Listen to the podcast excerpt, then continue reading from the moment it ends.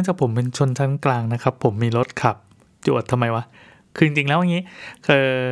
ที่บ้านก็มีรถอยู่คันหนึ่งก็แบ่งกันใช้มีผมใช้แล้วก็เมียใช้สลับกัน วันไหนที่เมียขับรถไปผมก็จะแฮปปี้มากเพราะว่าตัวเองอะถ้าไม่ได้ปั่นจักรยานก็จะขึ้นรถเมล์อะไรเงี้ยเป็นคนที่ชอบขึ้นรถโดยสารสาธารณะมากกว่าการขับรถยนต์ เพราะว่ามันได้พักเอ่อทีนี้ประเด็นก็คือผมจะไม่ค่อยได้ขึ้นแท็กซี่ ไม่ค่อยสนิทกับการขึ้นแท็กซี่เพราะผมไม่ชอบบรรยากาศข้างในมัน คือเหมือนตัวเองถูกถูกบังคับให้จะต้องนั่งอยู่สักที่หนึ่ง ซึ่งเรา มันมันเป็นความ random สุดๆเลยอะอะถ้าอย่างขึ้นรถเมล์แล้วพอจะเดาได้ว่าบรรยากาศมันจะต้องดีที่สุดประมาณนี้ แล้วเร็วที่สุดประมาณนี้ แต่แท็กซี่มันสวิงกว่านั้นไง เราอาจจะเจอแท็กซี่ที่ดีมากๆ หรือไม่ก็แท็กซี่ที่แย่มากๆก็ได้ อืม อันนี้คือการบกแท็กซี่ปกติ แต่ถ้าเป็นพวกแพลตฟอร์มเรียกรถเช่นแบบพวกแกร็บพวกอะไรเงี้ย เออ เราก็สามารถสกรีนได้ประมาณหนึ่งก็มันมีความอุ่นใจนะ แต่นั่นไม่ใช่ประเด็นครับ ประเด็นก็คือวันนี้เอารถไปเข้าศูนย์ เพื่อไปซ่อมอะไรเงี้ยแล้วทีนี้พอตอนขากลับก็นั่งออกมากับเมีย ก็ต้องโบกแท็กซี่ใช่ไหมแท็กซี่หน้าศูนย์นั่นแหละ ก็ได้เขียวเหลืองมาหนึ่งคัน สภาพกลางเก่ากลางใหม่ หลังจากบอกที่หมายแล้วก็ขึ้นไปนั่ง พอนั่งเสร็จปั๊บก็หันไปสังเกตจอแล้วพร้อมกับเสียงที่มันอยู่ในจอ เป็นการประชุมสภา ซึ่งเป็นการแก้ไขปัญหาม็อบที่เกิดขึ้นนะตอนนี้ถ้าใครที่ฟังอยู่หรือว่าติดตามอยู่ก็น่าจะรู้กัน เออนั่นแหละ เข้าใจว่ากำลังมีการอภิปรายกันเลย พี่แท็กซี่ก็หันมาถามเลยว่า ดูอยู่หรือเปล่า ลิเกสภา เฮ้ยเสี้ยววินาทีนั้นมันเป็นการช่วงชิง อืม ช่วงชิงอะไรบางอย่าง ช่วงชิงบรรยากาศ ช่วงชิงความหมายของอะไรตัวนี้อะไรที่มันเกิดขึ้นในแท็กซี่อะ อันนี้เหตุการณ์เกิดขึ้นเพียงเสี้ยววินาทีนะ เราจะต้องหาคำตอบว่าเฮ้ยพี่เขาหมายถึงอะไรวะลิเกสภาลิเก แปลว่า การแสดงสภาก็คือสภา ดังนั้นพี่เขาจะอาจจะมีทัศนคติว่าไอการประชุมสภาที่แกนั่งดูอยู่เนี่ย ตอนที่ขับมารับเราเนี่ย แล้วแกกำลังอินอยู่เนี่ยแกเรียกมันว่าลิเก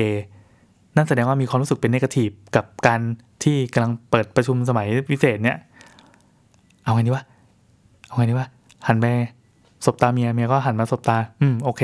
แสดงว่าคันนี้จะต้องเป็นโหมดการเมืองแน่นอน แล้วเราก็ประเมินกันด้วย อันนี้อย่างที่บอกว่าเหตุการณ์เกิดขึ้นเสี้ยววินาทีนะ เราจะต้องอคิดบทสนทนาอะไรบางอย่างที่ทำให้เราประคองตัวเองและพี่แท็กซี่ ไปถึงบ้านคือบ้านกับศูนย์ศูนย์รถเนี่ยรถยนต์เนี่ยมันห่างกันแบบสักห้านาทีได้มั้งอืมคือค่าแท็กซี่ประมาณสี่สิบห้าบาทอะไม่ได้ไกลมาก ก็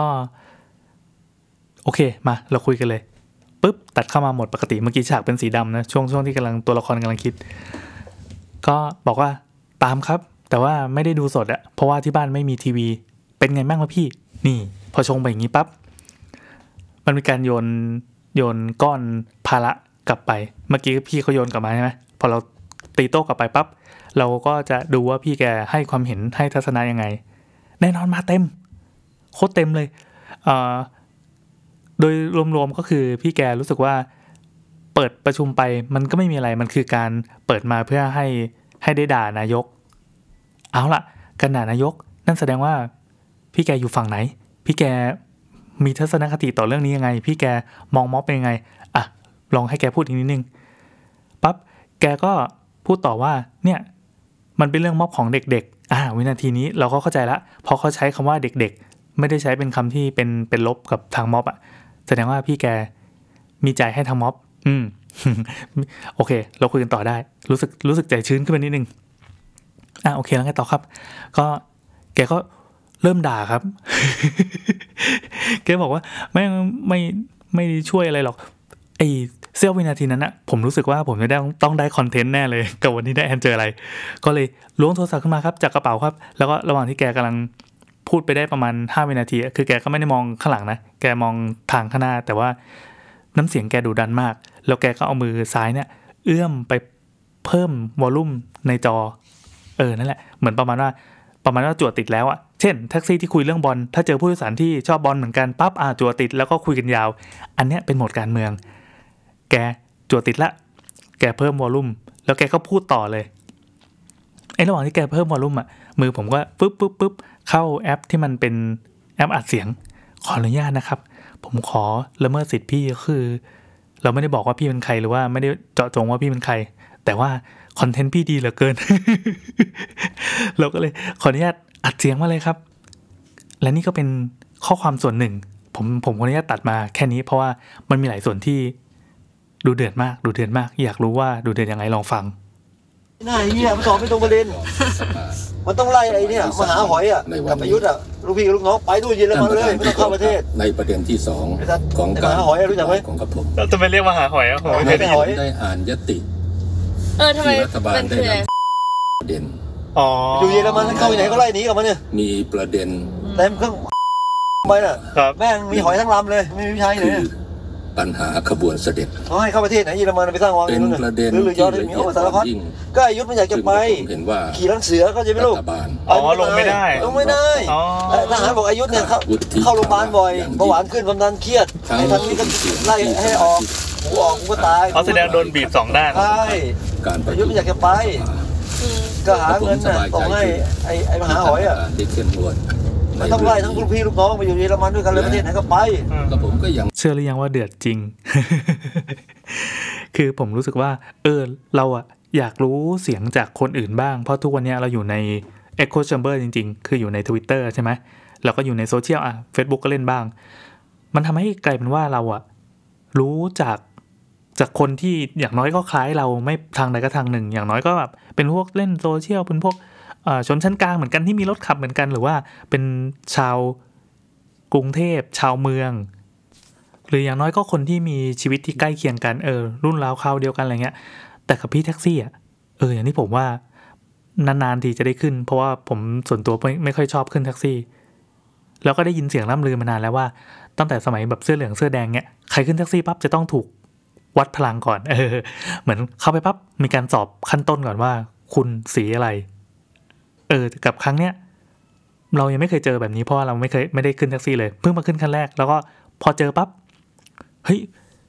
พี่แกแบบแม่งมีคำศัพท์อะไรแปลกๆที่เราไม่เห็นในแฮชแท็กดัง ๆ เลยอะไม่มีแบบเก่งมากกล้ามากขอบใจเลยไม่มีนะ เออ แล้ว พออยากรู้ปั๊บก็เลยมีการถามต่อ ไปก็ผมก็ยังเห็นทำไงจะไล่ได้เป็นนี่การไม่ได้สมควรอายุทธ์ที่จะไม่นำปัญหานี้ มาพิจารณา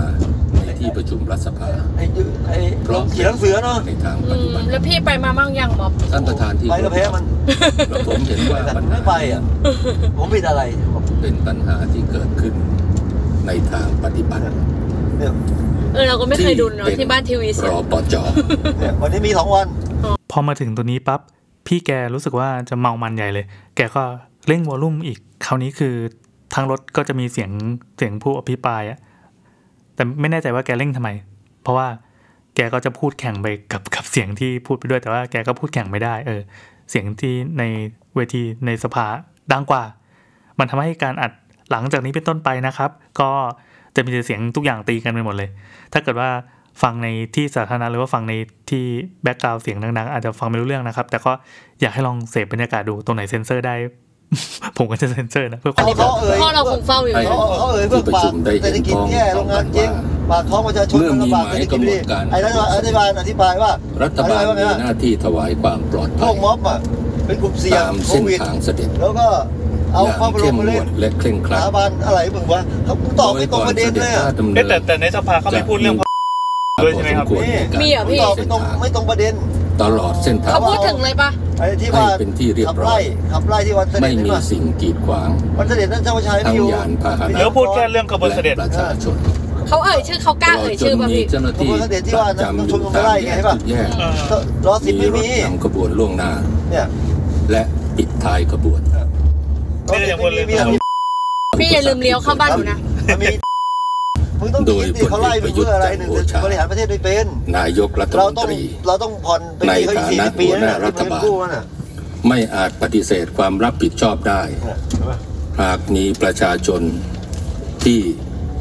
แต่ก่อนน้ำท่วมดำเนินยุทธเดินตามการในสิ่งที่ตามไม่สมควรปีห้าสี่ป่ะเกิดขึ้นกับน้ำท่วมกระบวนไอ้ประยุทธ์เนี่ยเดินตามตัวตามตัวจริงเหรอยิ่งรักอย่างไรก็น้อยตามๆป่ะต่อกรณีที่อาจมีการก้าวล่วงพูดแม่งโดยไม่สมควรต้องไล่ทั้งคู่ออกมาตามไม่ว่าในกรณีใดก็ขาดรอ ทั้งในเก้ายก็ติจบในแล้วข้อสองจริงๆตอนนี้ก็คือใกล้ถึงบ้านแล้วนะครับ ผมก็เลยต้องอะโอเค สรุปรวบประเด็นเลยแล้วกัน ถามคำถามที่เราอยากรู้มากที่สุดจากพี่เขาก็คือเออเขามีความเห็นยังไงว่า เหตุการณ์เนี้ยที่มันกำลังเกิดขึ้นอยู่เนี่ยมันจะหวยมันจะไปออกในทางไหน เออ เหตุการณ์ข้างหน้ามันจะเป็นยังไง มันจะจบยังไง เชิญฟังครับนี้ไปพี่ว่าจะเกิดอะไรขึ้นไหมครับ ไม่ควรเหมารไม่วไปมเดี๋ยวก็นักศึกษาออกไปทั้งหมด เออเมื่อก่อนนั้นนักศึกษาออกทีแล้วผู้ชุมนุมโควิดมาช่วยใช่ปะเออเออต้องการชุมแล้วผนุมมแล้วคราวที่แล้ว ขอให้ นักศึกษาออกฝนมาช่วยใช่ปะประยุทธ์จันทพาร์ยุโอเข้าพอชาดีฝนตกชุมนุมไม่ได้ลาออกอ่าฮะเออและแก้ไขรัฐธรโครมนูวิดญมันหายไปแล้วให้เป็นหาว่านักศึกษามาชุมนุมที่เกิดโควิดกลุ่มเสี่ยงนะท่านประธานที่เคารพครับก็เนี่ยประการสำคัญ มึงเอาในได้การพิจารไม่ณาพรดำกเนิฉุนกเฉิการนหรอกับหาว่าผู้เดี๋ยวที่มีความไม่ได้คิดพรกเห็นฉุกเฉินที่กลุ่มเดี๋ยวติดโควิด ก้าวล่วงพี่อันนี้เลี้ยวขวาไม่สนะมหลังควร เสียดายว่าถึงบ้านแล้วนะครับ ก็เลยจะต้องหยุดการอ่านไว้แต่เพียงเท่านี้ จริงๆก็มีข้อมูลเรื่องเลี้ยวซ้ายเลี้ยวขวาเข้าซอยบ้านผมนี่แหละเเสียดายนิดหน่อยก็คือถ้าเป็นไปได้อะเราอยากนั่งสัมภาษณ์พี่เขาอยากให้พี่แกคุยอย่างดุเดือด อยากทราบความเห็นนะครับว่าในวงการแบบแท็กซี่ปริมณฑลเนี่ยเออคือรถสภาพกลางเก่ากลางใหม่อะเวลาวิ่งเขาจะวิ่งได้แค่รอบนอกเขาจะไม่ได้เอาเข้าไปในเมือง เพราะว่าข้างในเขาจับกัน เขาพูดกันยังไงบ้าง เขามีความเห็นกันยังไงบ้าง หรือว่าเขาไปรู้ข่าวอะไรที่เราไม่รู้ หรือว่าเขาไปเสพสื่อไหนมา ในแบบที่เราอะไม่รู้ แล้วถ้าเป็นไปได้ก็คือ ผมอยากคุยกับคนที่มีความเห็นไปอีกฝั่งหนึ่งอย่างสุดขั้วเลยนะ ว่า เออเขาคิดยังไงเขาเห็นยังไง คือทุกวันนี้เราเห็นแต่ผ่านสื่อหรือว่าผ่านไทม์ไลน์ดังนั้นมันก็จะมีการคัดกรองมาแล้วประมาณหนึ่งไม่ไม่ว่าจะด้วยอัลกอริทึมหรือว่าจากคนที่เรา follow อะเออมันก็จะมีการกรองด้วยความเป็นโซเชียลอะ แต่ถ้าเกิดว่าเรา random ชีวิตได้ไปเจอฟุ๊บอย่างเงี้ยขึ้นมา เจอแท็กซี่อีกคันหนึ่งที่สวมเสื้อสีเหลืองแล้วก็มีห้อยธงชาติทั้งคันอย่างเงี้ย เออเขาจะพูดยังไงเขาจะเห็นยังไง อืมอยากฟังอยากฟังอยากฟัง คือตอนเนี้ยอย่างมากก็ได้ฟังแบบผู้ใหญ่เนชั่นที่บ้านเขาก็จะเป็นประมาณหนึ่งแต่เขาก็มีความเบรกๆ soft ๆเพราะว่าเขาแบบอ่ารู้ว่าการอยู่ด้วยกันมันก็ต้องมีการประนีประนอมแล้วก็เออเหมือน คือบ้านบ้านนี้จะเป็นแบบอารมณ์แตกต่างไม่แตกแยกอะ่ะก็ happy กันดีอยู่กันอย่างไม่ทะเลาะเบาะแว้งถ้าเกิดเรามีอะไรที่มันเป็น fact ที่มาเถียงกันอะ่ะก็หยิบมาเถียงกันตรงนั้นเลย แล้วก็จบ ก็จะไม่มีการใส่อีโมใส่กัน แต่กับพี่แท็กซี่เนี่ย ถึงแม้เขาจะอยู่ฝั่งที่แบบ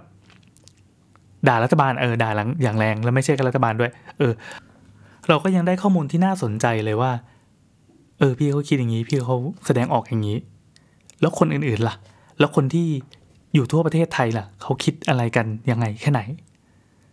ก็มีหลายคนนะครับที่บอกว่าเออสุดท้ายอะเรามาประชาพิจารณ์กันไหมเรามาทำประชามติกันไหมเกี่ยวกับเรื่องที่มันเกิดขึ้นหรือว่าข้อเรียกร้องของผู้ชุมนุม แต่ปัญหาก็คือตอนนี้ปัญหานะครับคือสื่อทีวีที่เป็นสื่อสาธารณะเนี่ยเขาไม่ได้นำเสนอเนื้อหาที่มันเป็นลงไปถึงระดับดีเทลว่าผู้ชุมนุมต้องการอะไร เพราะว่ามันติดข้อ 3 นี่แหละครับ ข้อ 3 ของผู้เรียกร้องอะที่ว่า เรื่องปฏิรูปสถาบันกษัตริย์อะเขาจะไม่แตะคำนี้ หรือถ้าแตะก็แตะน้อยมาก อย่างในสภาเนี่ยที่ผมฟังที่ผมติดตามก็อย่างที่ว่าติดตามแค่ในไทม์ไลน์นะที่เขาแบบมีบางคนสรุปมาให้หรือว่าตัดเป็นคลิปสั้นๆ มาให้ บางคนก็ตัดเฉพาะไอ้ช่วงดุเดือดนอกนั้นมันก็จะน่าเบื่อเนิบๆอะไรเงี้ยมันก็จะเป็นเป็นเรื่องที่อืมคุยกันได้อย่างแบบแตะห่างๆอะ่ะเออมันไม่ได้ลงไปถึงเนื้อปัญหา หรือว่าลงไปถึงข้อเรียกร้องว่าที่จริงแล้ว ม็อบคุยอะไรกัน ผมพยายามจะฟังนะครับว่าอย่างวันที่กลุ่มผู้ชุมนุมเนี่ยเขาเคลื่อนขบวนไปถึงสถานทูตเยอรมันเนี่ยแล้วไงต่อสถานทูตเยอรมันแล้วไงต่อ ผมฟังข่าว ผมอ่านข่าวพวกสื่อพวกอะไรเงี้ยแค่บอกว่าเคลื่อนไปที่สถานทูตเยอรมันเพื่อไปพบเอกอัครราชทูตอะไรว่าไป แต่ไม่ลงดีเทล ไม่มีใครลง ไม่มีใครแตะเออ แล้วดังนั้นสิ่งเนี้ยมันจะเข้าไปสู่การรับรู้ของคนที่อยู่นอกวงยังไง ตอนเนี้ยไอ้แก๊งพวกเนี้ยมันคือแก๊งไอทอนทั้งหมดเลย ซึ่งถ้าจับไอทอนได้แก๊งก็น่าจะล่มสลายอะไรเงี้ย ดังนั้นตอนนี้เขาเลยมีความพยายามที่ว่าจะรวบแกนนำทั้งหมด รวมถึงไอทอนด้วยเออเพื่อให้กลุ่มผู้ชุมนุมเนี่ยขาดหัวขาดคนคิดไป พอขาดคนบงการ ม็อบแม่งก็จะน่าจะแตกสลาย ซึ่งจริงหรือไม่จริงเราก็จะได้เห็นกัน ซึ่งก็เห็นกันไปแล้วแหละว่า มันก็จะมีไอทอนใหม่ เป็นนิวไอทอน เป็นนิวอีช่อโผล่ขึ้นมาอีก เออ นั่นแหละครับ อย่างถ้าเราติดตามข่าวหรือว่าติดตามในกลุ่มพวกเทเล gram พวกอะไรเงี้ย ก็จะเห็นว่ามันแม่งคือมันก็มีแหละคณะทำงานที่เป็นคนที่ประสานงานที่ทำให้ตัวม็อบเนี่ยมันก่อรูปขึ้นมาได้ เออ แต่มันก็จะเป็นคณะทำงานในในโหมดที่มีความมืออาชีพประมาณหนึ่ง แล้วก็เราก็เห็นเลยว่า แต่ละครั้งที่มีเกิดการชุมนุมบ่อยขึ้นบ่อยขึ้นเนี่ยความมืออาชีพมันจะพัฒนาขึ้นเป็นลำดับ จากแรกๆเนี่ยที่เคยไปอตอนนั้นม็อบที่อนุสาวรีย์ประชาธิปไตยมั้งที่ถ้าจะไม่ผิดน่าจะเป็นแบบเดือนสิงหากันยาคือก่อนก่อนที่จะเข้าฤดูตุลาคมที่เป็นความดุเดือดอีกระดับหนึ่งเนี่ยเออ ตอนนั้นอะเรายังรู้สึกว่าแม่งเป็นม็อบที่ไม่มีความ pro เลยทำไอ้นู่นก็ไม่ดีนี่ก็ไม่ดี แต่สุดท้ายพอมันพัฒนาพัฒนามาเรื่อยๆ ตอนนี้เราเห็นแต่ ความมีระบบมีมีระเบียบในแบบใหม่ๆนะในแบบที่เราไม่เคยเจอในม็อบก่อนหน้าที่เป็นเป็นประมาณว่ามีนายทุนจริง ๆ แล้วก็มีการ support มีระบบอะไรต่างๆ ในแบบเวอร์ชันผู้ใหญ่ อันนี้เป็นเวอร์ชันเด็กระดมพลฐานผ่าน Twitter และ Telegram มึงทำได้ไงอ่าเป็นว่าามีพอดแคสต์อีกอน่าจะเป็น 2 เจ้านะที่ที่แนะนำให้ฟังนะครับ ที่ผมเพิ่งได้ฟังเมื่อวาน ก็คือของ Echo Podcast จะเป็นารายการช่องว่างระหว่างวงกฏ ที่สัมภาษณ์ไม่ใช่สัมภาษณ์ก็คือมีพี่แหม่มวิรพรอะแล้วก็มีน้องๆอีกสองคนที่มาจัดกลายเป็นว่าน้องที่เข้ามาไม่ได้เป็นแค่ตัวชงเว้ยเป็นคนที่เสริมแล้วก็มีพลังบารมี ทัดเทียมเว้ยก็หมายความว่าเขาแสดงความเห็นออกมาเนี่ยฟังแล้วแม่งคมว่ะ ชอบ แล้วเขาสามารถ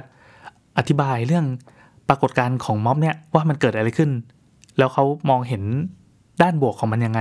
คือเราอยากจะแอบมาเปิดในลำโพงที่บ้านแล้วก็ให้ผู้ใหญ่ในชั้นที่บ้านฟังซะจริง ๆ อันนี้หนึ่งสองก็คือมีการสัมภาษณ์คุณพิญโยไตรสุริยธรรมานะครับ ที่